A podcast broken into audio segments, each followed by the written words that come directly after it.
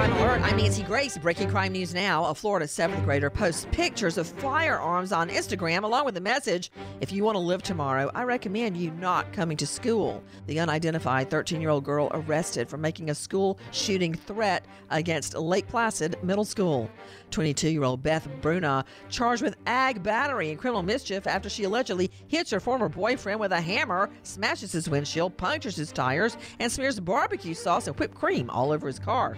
With this crime alert, I'm Nancy Grace. Could COVID cost you your home? Cybercrime is up 75%, but the type you need to worry most about is home title theft. The title documents to our homes are online.